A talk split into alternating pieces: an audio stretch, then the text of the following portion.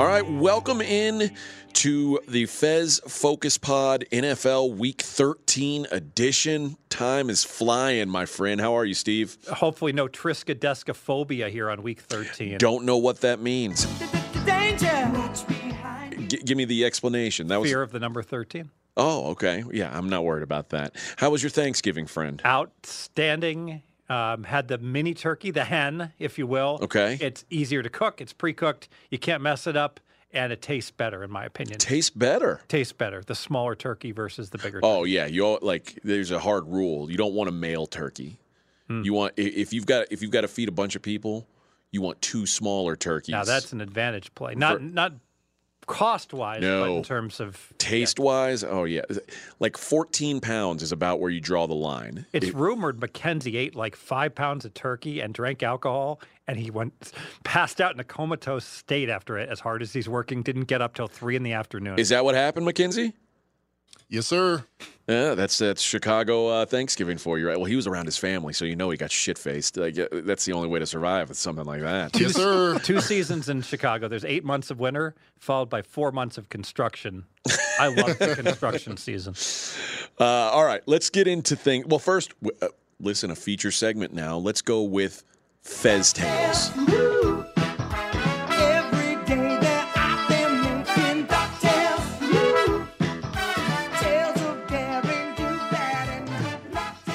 All right, reminiscing. I've been in Vegas 20 years now, so it's pretty much uh, the 20 year anniversary. I moved to Vegas.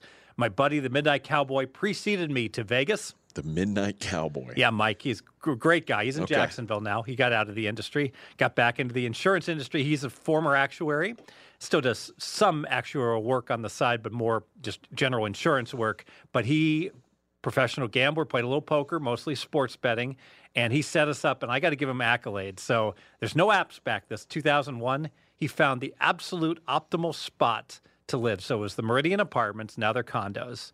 It's on the corner of Koval and Flamingo. For those who don't know Vegas, so just start out at that corner with Caesar's Palace and the Bellagio and Bally's and the, the old Barbary Coast and walk mm, less than one mile, like two thirds of a mile east, and boom, there you will have it. It was the mecca of sports betting. We could walk out of the Meridian Apartments. Within half a mile, we could get to the two thirds of a mile, we could get to the center strip and bet there. We could walk across the street to Tuscany. They were Calneva, bet against the Calneva lines. Walk over to um, the lucky now the Lucky Seven, formerly Terribles, and they had a Lucky's uh, sports book. There was a William Hill um, slash there's a Leroy's, excuse me, that was right at the um, the little ship. Can't remember the name of it. Um, there's a little casino that looked like a ship, Key Largo, that was right across the street on Flamingo. Um, there were nice restaurants to walk to. You could McCormick and Schmick's, things like that. So we could hop right on Koval, boom, go out that exit. Spring Mountain, boom, get into the Wynn, go on into the. Um, I don't think the Wynn was there yet. They were just they were just finishing the Wynn, and but hop into the back way into the Mirage, and we used to keep shoe boxes. Weren't, weren't real good with security, so we had shoe boxes full of different casino chips. So we had chocolates, we had vanillas, we had all different denominations, and like M- Mike would just grab like twelve thousand in chips, and it wouldn't be unusual that he'd scoot out for the late games on the NBA and just put three thousand on like plus fifteen. Whoever was playing Phoenix that night, right before the game tipped off for the Lakers, when the market line was 14 almost everywhere else. It was good times and some real rogue numbers because uh, there were no apps. So you had to actually bet in person. Got to move around. Oftentimes the runners wouldn't work all day long. They they work, you know, for their guys from 8 a.m. until like 5, 6 p.m. We'd get all kinds of great bets. Oftentimes 7 p.m. games, late starts. This is where you lived when you first moved to Vegas. Yeah, I actually moved there, lived there 2001 to 2007. And I, I tell you, I loved that location. I loved the easy access. I loved I could go play poker on the strip and just walk home, you know, just like little. I mean, it wasn't the best part of town walking home, but it was fine. There was plenty of tourists walking there 24 7. They weren't getting robbed, and I belonged. So it was okay. Do you know, Mackenzie? um, You may know. Maybe Brad knows this. I- I'll I'll give Fez and then Brad the first shots, and then I'll I'll let Mackenzie come in because I think he's got a better shot than you two. Do you know what famous event happened at that intersection? Which at the Koval and Flamingo? Yeah. I do not. Brad That's where uh, Biggie was shot. McKenzie Man, that hurt my heart. McKenzie. that is where uh, Tupac was reportedly shot. You know, others have different theories about what happened. Okay, well, I, yeah, that's the uh, it- that's from my understanding. That's where the uh, that's where Tupac Shakur, who's a he is a hip hop star, a former hip hop star, now dead. Fez, I don't know how. Not a not aware. Okay. Um, so Little I- Johnny's not bumping Tupac. No Tupac, no. The uh, but the I can tell you that there used to be some real rundown apartments that were close by, but they cleaned that all up, so it's actually a better area now. But one one story when we moved out in 2007, this was right when the bubble was hitting, and everyone was trying to cash in on the housing, and they were trying to convert these apartments into condos, and they were selling them for seven hundred thousand each.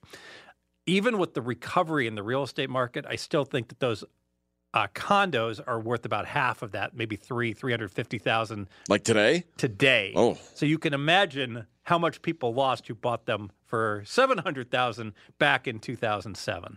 I mean, would you buy one now for three fifty? That's an excellent question.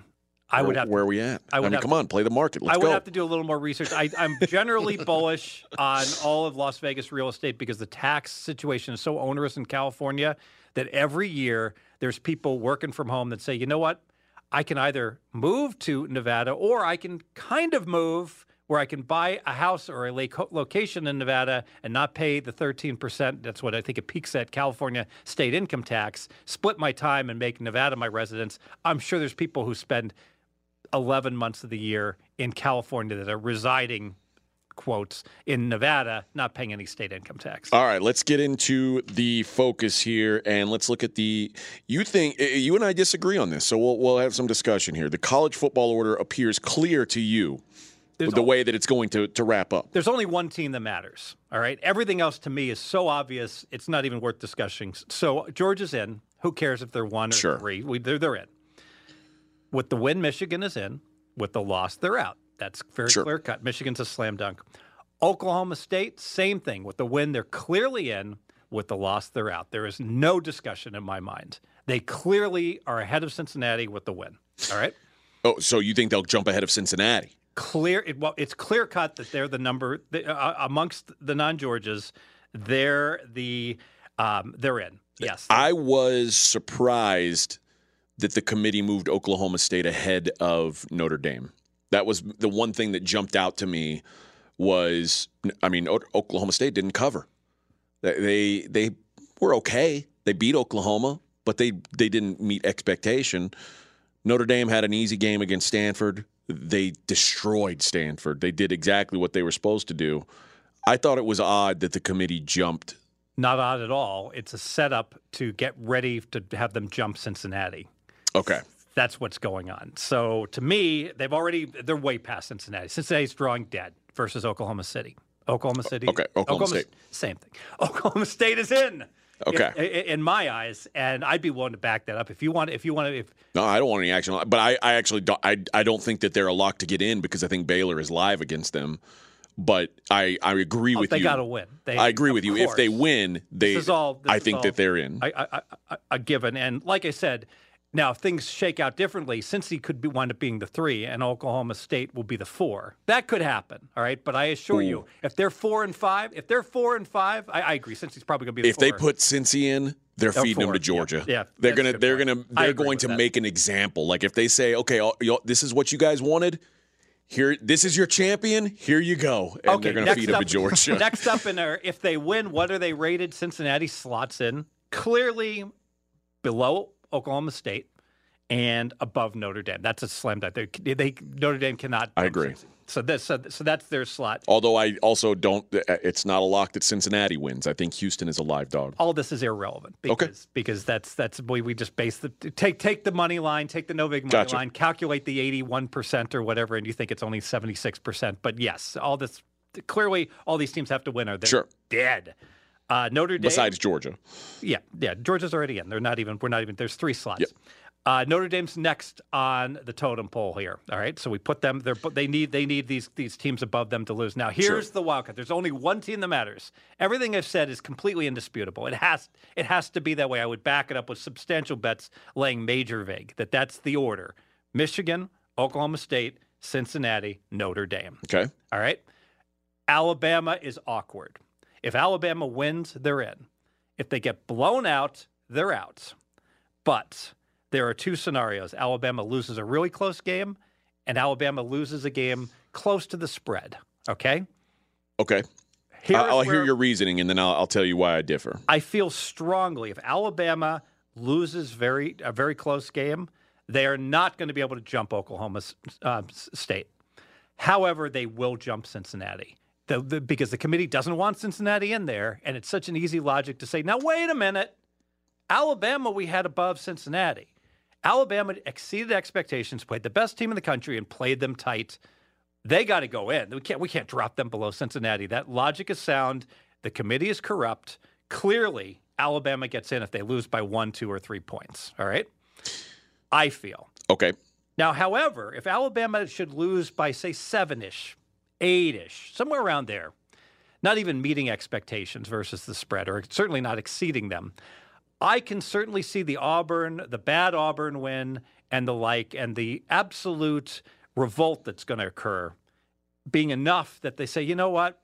We'll just feed Cincinnati to Georgia and let Georgia beat the living hell out of them, and and they'll leave Alabama behind Cincinnati at that point. Okay. Yeah. So I think that the Auburn data point has really kind of used up all the equity that Alabama may have had. Like they, they should have lost that game. They were not they they were the worst team on that day. Eh, There was some bonehead coaching decisions that saved by Auburn that saved Alabama's I, ass. I, I agree with that, and that's why it takes a very close loss to get Alabama back into good graces. If, because if you look at a two-game skid, a two-game set, if you win ugly against Auburn and lose um, spectacularly against Georgia, that's enough to get you back in the good graces of the committee. Here's the one other thing that I think will will prevent them from doing this. If Alabama loses by two points, they would be the four seed and they would play Georgia again in the next game. Oh, they can play. They can play around with that. They can make Alabama the third seed.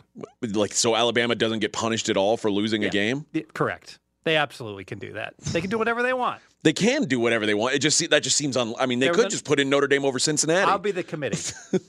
Alabama was the number three team in the country. They just played the clear-cut dominant team, undefeated of all of all college football to a standstill in an even game.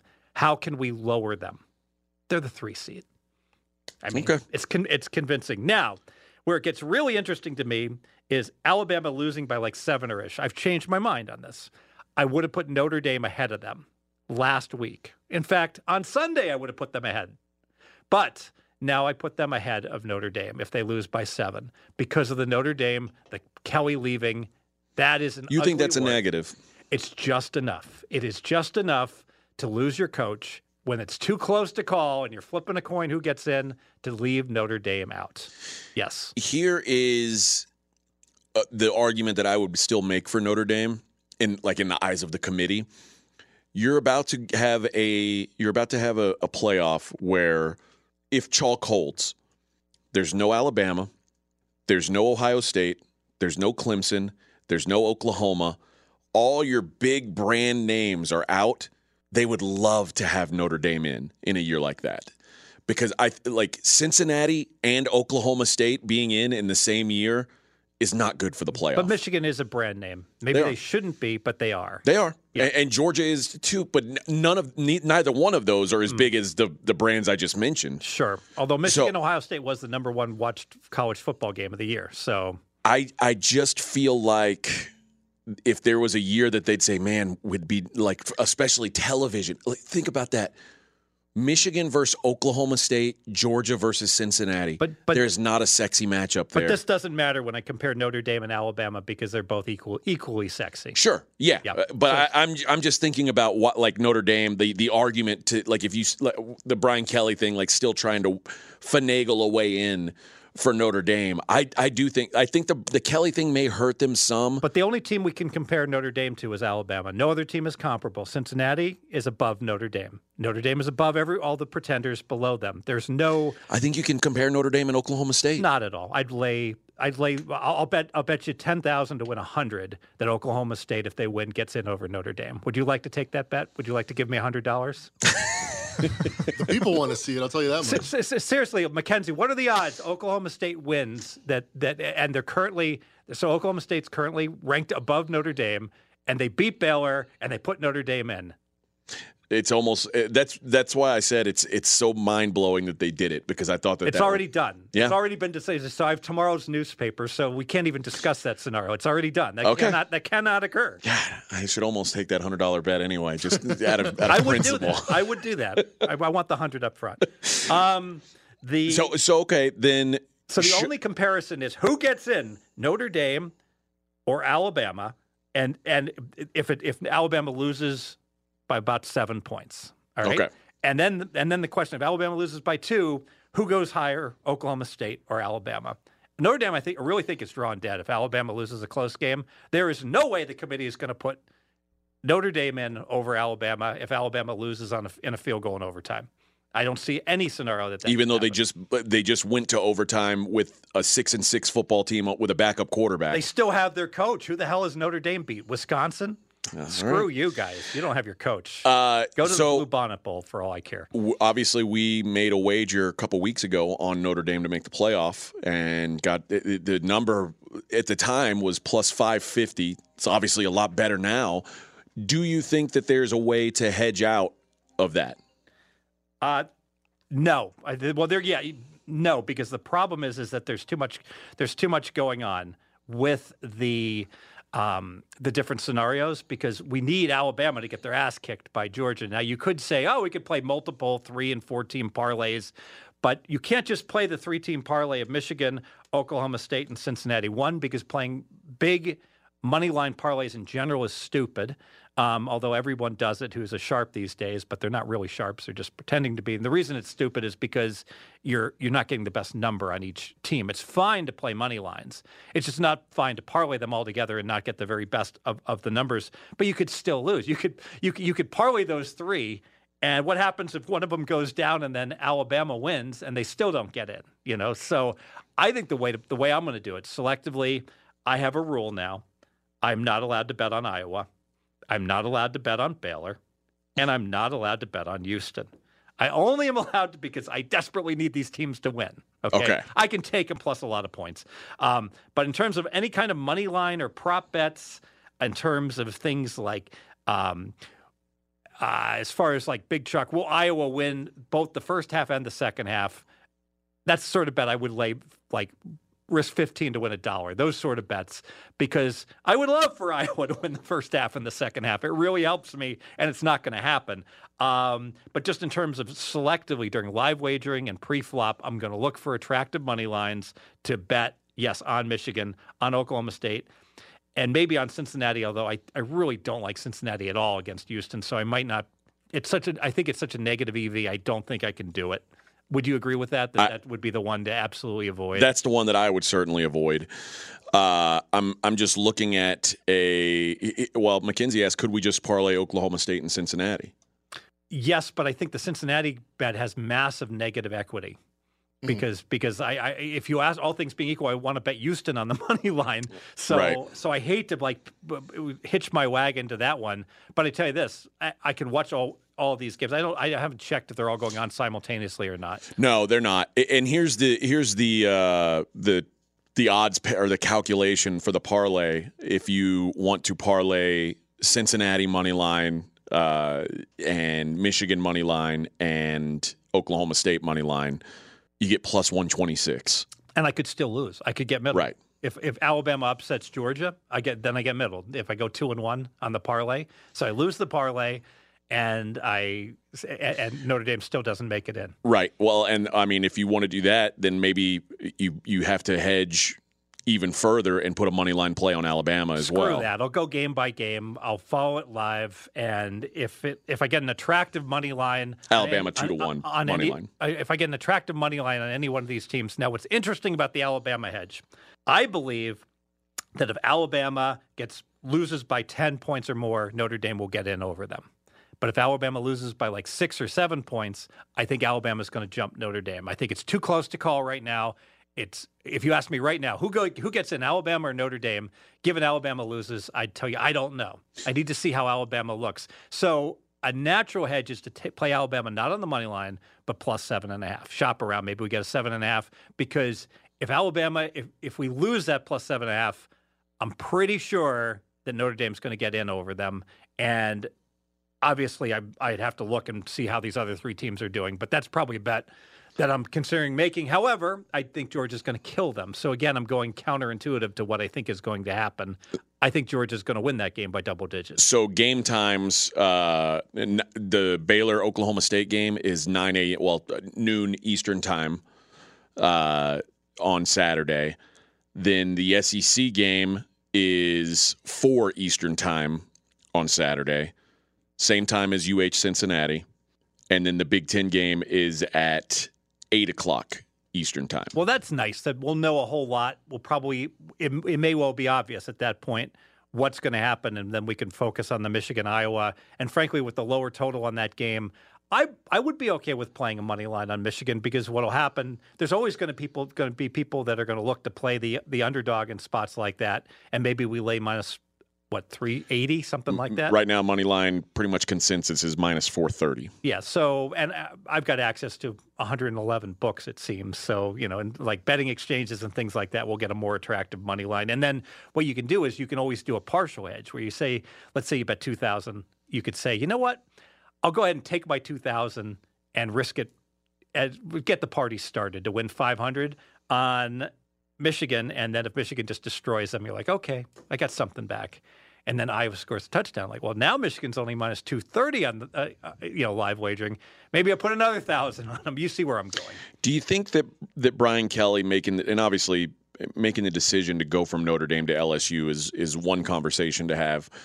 Do you think him leaving before the the cards have been on the ta- have been put out on the table for this national championship thing? Do you think it it's telling? Like, do you think Brian Kelly knows that the Notre Dame is now a long shot? No, he's getting $93 million. He just, he, he basically was told, you know, there's a lottery ticket and it won in Louisiana if you can come down and pick it up in the next two weeks. Okay, but I mean, Right? I mean, come on. I, I agree with what you're saying.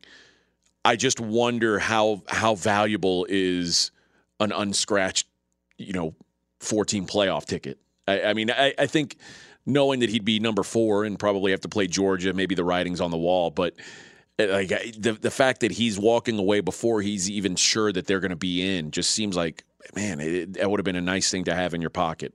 93 million? Well, I mean, that's a nice thing to have in your pocket too. I, I don't think anyone's going to evaluate him.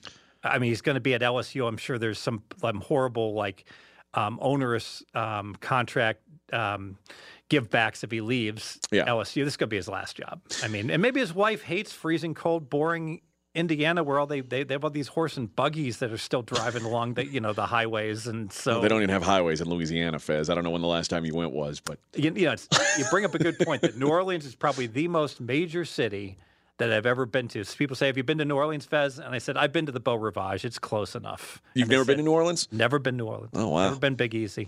Uh, I, Love James Grissom too. I, I've gone. This this this last year was the first year that I, or COVID was the first year that I, I usually go every year, and uh, didn't go during COVID. Didn't go this year, so maybe my streak's broken. But uh, great town to visit. Not a great place to live, I don't think. Great town to visit. Similar to Vegas in many ways. I, you know what?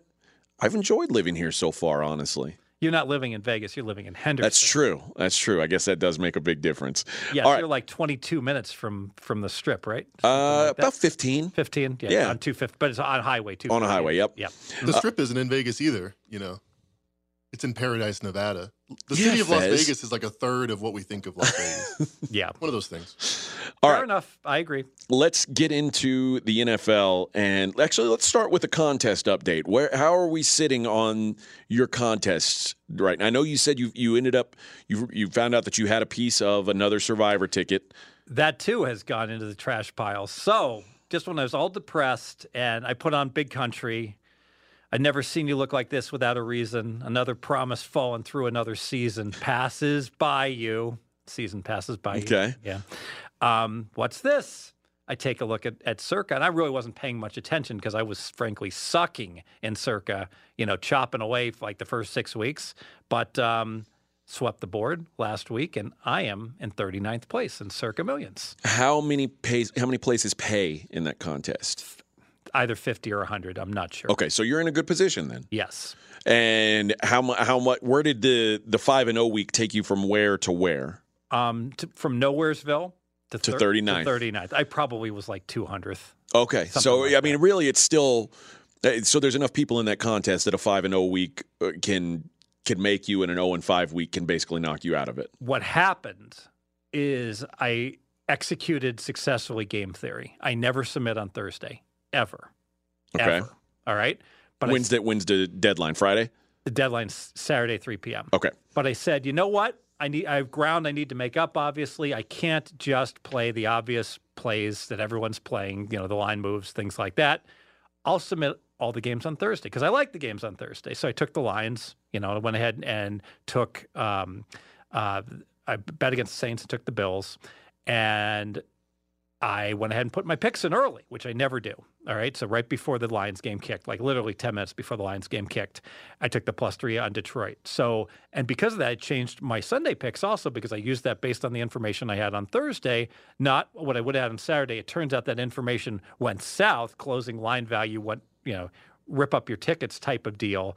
And so if you believe in closing line value, you landed on Pittsburgh, you landed on the Rams. The consensus did terrible this week. So a lot of the leaders went two and three, one and four, while I was rolling a five and oh. So if you'd waited till Saturday, like uh, based on what you sent us, Rams would have been on your card. Pittsburgh would have been on your card. Pittsburgh, yes, possibly Rams. Um, Or no, I, yeah, because you because you liked. I mean, we all liked the Packers early in the week. right, but the money was so strong. Right, but this is one of those. And listen, that's kicked our ass in this contest all doubt. season long. No doubt. So you found a way to avoid it, honestly. this week. Yes. so I jumped, and so I went from like se- I, I was like literally seven and a half games out of first, and now I'm three and a half games out of first. That never happens, you know, to to make up that much ground. and three and a half games out of first, obviously you still have a, a good shot to win it. yeah, and and uh, two games out of second. Now, I do you still play in a uh, like the obviously you're in the super contest, but are, are are the the super contest gold? Do you have a super contest entry as well? I do it. It's not not competitive at all. It, do you use the same picks? No, that because there's different point spreads. So they're Ah, so okay, the- okay. So they're- and it just turns out that example maybe the super contest had Chargers two and a half and Circa had Denver three. So although I lean Chargers minus two and a half, I, I used Denver plus three as a Circa pick because it was Thursday and I really didn't know yet, you know what I what all based upon final injury reports and everything. And I said, you know what, I'll use Denver. No one's going to want Denver, so I tried to be a little contrarian also.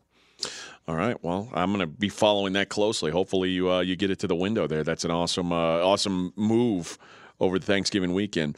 All right, let's talk about the NFL a little bit. And you've got a note here on NFL parity, which I tend to agree with. And I, I'll say, I I tend to think that there's parity in that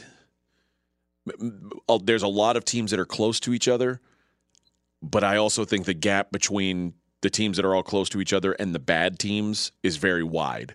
I, I don't think that I think the gap between number one and number twenty four is probably about the same as the gap between twenty four and thirty two. Hmm. Is that fair to say? Yeah, as it, as it turns out, so my number one team, Tampa. If I go down to 23, it's 24 is Miami, Okay. and I have almost a 10 point difference there.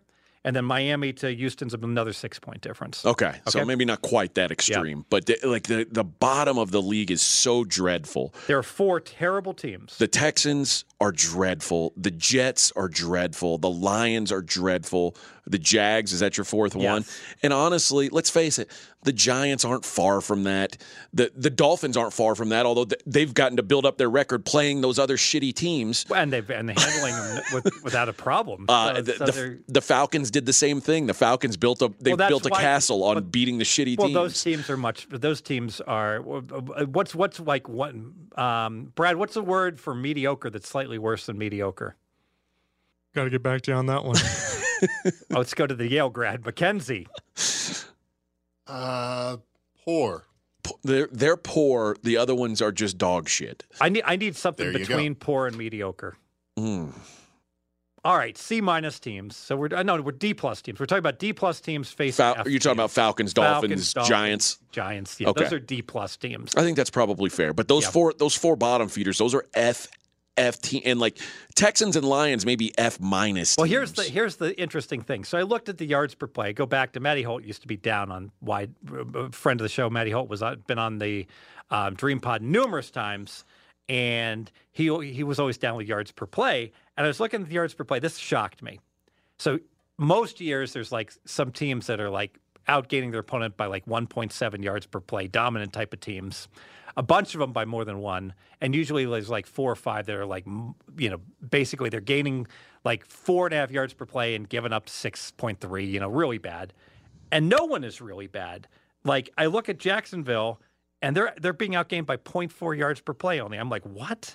Detroit only by 0.9. The Jets only by 0.9. I'm like, how is this possible? Your Texans did manage to get outgained. They're over one? 1.2, Yes. There you go. But they're the only one. So I was like, you know, from a pure yards per play perspective, there's only one team in the NFL with the positive over one yard per play. So every time you snap the ball and I snap the ball, I pick up over a yard. That's the Buffalo Bills. And a big part of that is their propensity to, to annihilate teams like the Houston Texans Yeah. when they play teams like that. Yeah, Yes. to, to front run. Mm-hmm. Uh, all right, let's get into the.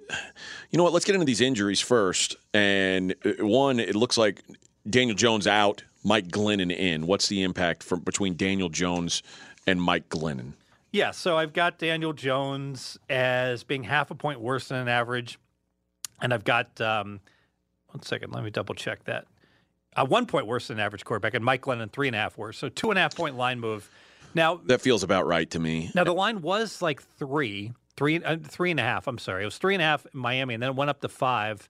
And I was told, I think, driving in that there's been some money now on the Giants, which doesn't make any sense to me because that three and a half to five point line move doesn't seem It's- sufficient to me. It it should keep going up if it's Glennon. I would think so too. I- I'll say this: I think that, and this will be, uh, you know, I'll I'll ask you now before I present it to RJ and get told I'm a fucking moron or something. But Like that Georgia bet you wanted to make minus one ten. That's that doesn't look so moronic anymore, does does it? Does not look No, moronic it right now. Not.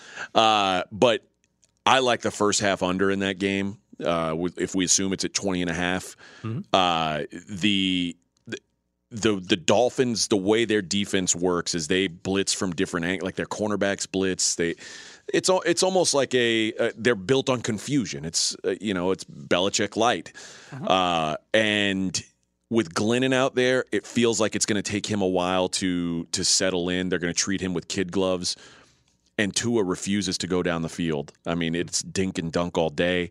So I think this this is just going to be a really slow starting day uh, for these two teams. And really, the other thing is that the Giants they're solid against the pass. So I think if the if the Dolphins are going to move the ball, they're going to have to run the ball, which means the clock is moving. I assume with Mike Glennon, there's going to be a lot more running the ball, clock moving. So I like that first half under 20 and a half. I like that. And I've converted you. You don't like to play those under 41 and a halves anymore. You'd much rather play the under 20 and a half. yes. It sure seems like, you know what?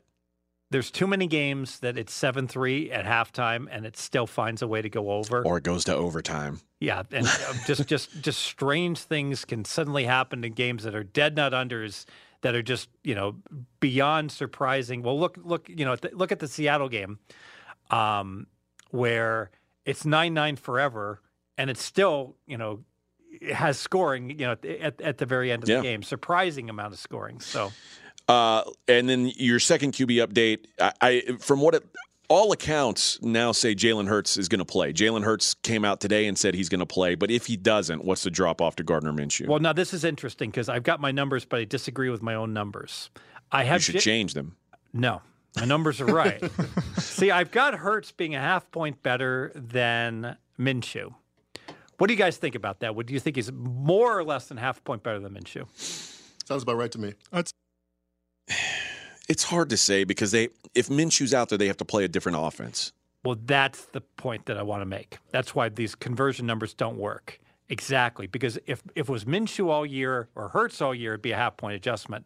But if I have to go from the Oklahoma running attack to the stash and him being a statue and, and not being you know mobile, that's a big adjustment to the offense. So it requires a transition period of at least three weeks, I believe. And so because of that, if they had to go Minshew, I would dock him a lot more for the first couple games. But it looks like that's not going to be the case, so uh, we may not have to worry about it. I guess, it, but that's something to think about certainly if they if something changes in the next few days. I do think that that game sets up really nicely for the Eagles in that they had a phony loss against the Giants where they won the stats and they just turned the ball over four times.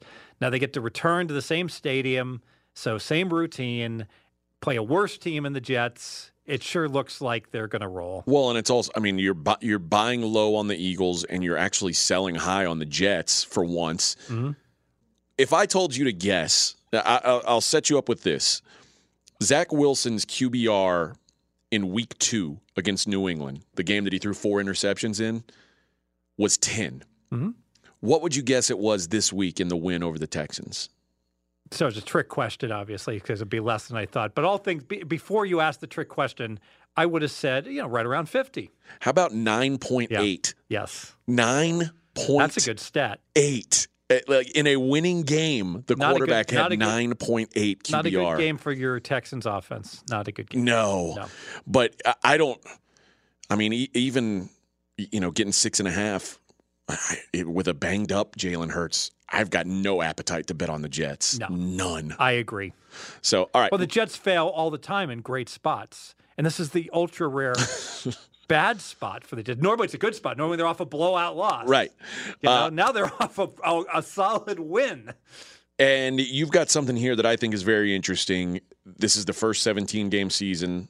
How do you think it's going to impact player props as the season goes on? I think it's very dangerous to play guys like Brady, to play um, players um, that could open up double digit leads to go over, because I think we're going to see more and more teams are like, let's get Mahomes out of the game. Let's get Brady out of the game and have him on the sideline. I know Brady didn't play like the last six minutes or whatever in their, their last win, but I think that that's going to become more and more common load management on these players where we didn't see that at all with players like Derrick Henry in Tennessee last year and the prior couple years. But I think that's that the memo is going to go out. Hey, we got to get these players rested for the playoffs. Do you think the 17 games, though, like some of that impact is mitigated by the seventh playoff spot, and now more teams have a chance to make it in? So everybody's got to give a little bit more effort than, you know, it- typically it- it's not going to be decided uh, in going into week 17. There's going to be a playoff spot that still has to be decided in the last week of the season, if not multiple. I don't think it changes anything because I'm only talking about fourth quarter blowouts. I'm talking about Okay. fourth quarter where you clearly have the win, and we would see, you know, we would see years where like Andrew Luck would play every single game, even though he was perennially injured. Yeah. You know, even when they were up 17 at the end. And I think we are going to see more uh, situations where a team's up 20 and we're not going to see that quarterback take that last series. All right, that does it for another episode of the Fez Focus Pod. I'm AJ Hoffman. He is Steve Fezzik. We appreciate you guys. Thanks, Mackenzie. Thanks, Brad. And we will have a dream preview to you later tonight, early tomorrow, whenever it is. You'll have it. Uh, but where we where we go through every game on the Week 13 board. Appreciate the time, and we will see you guys next week.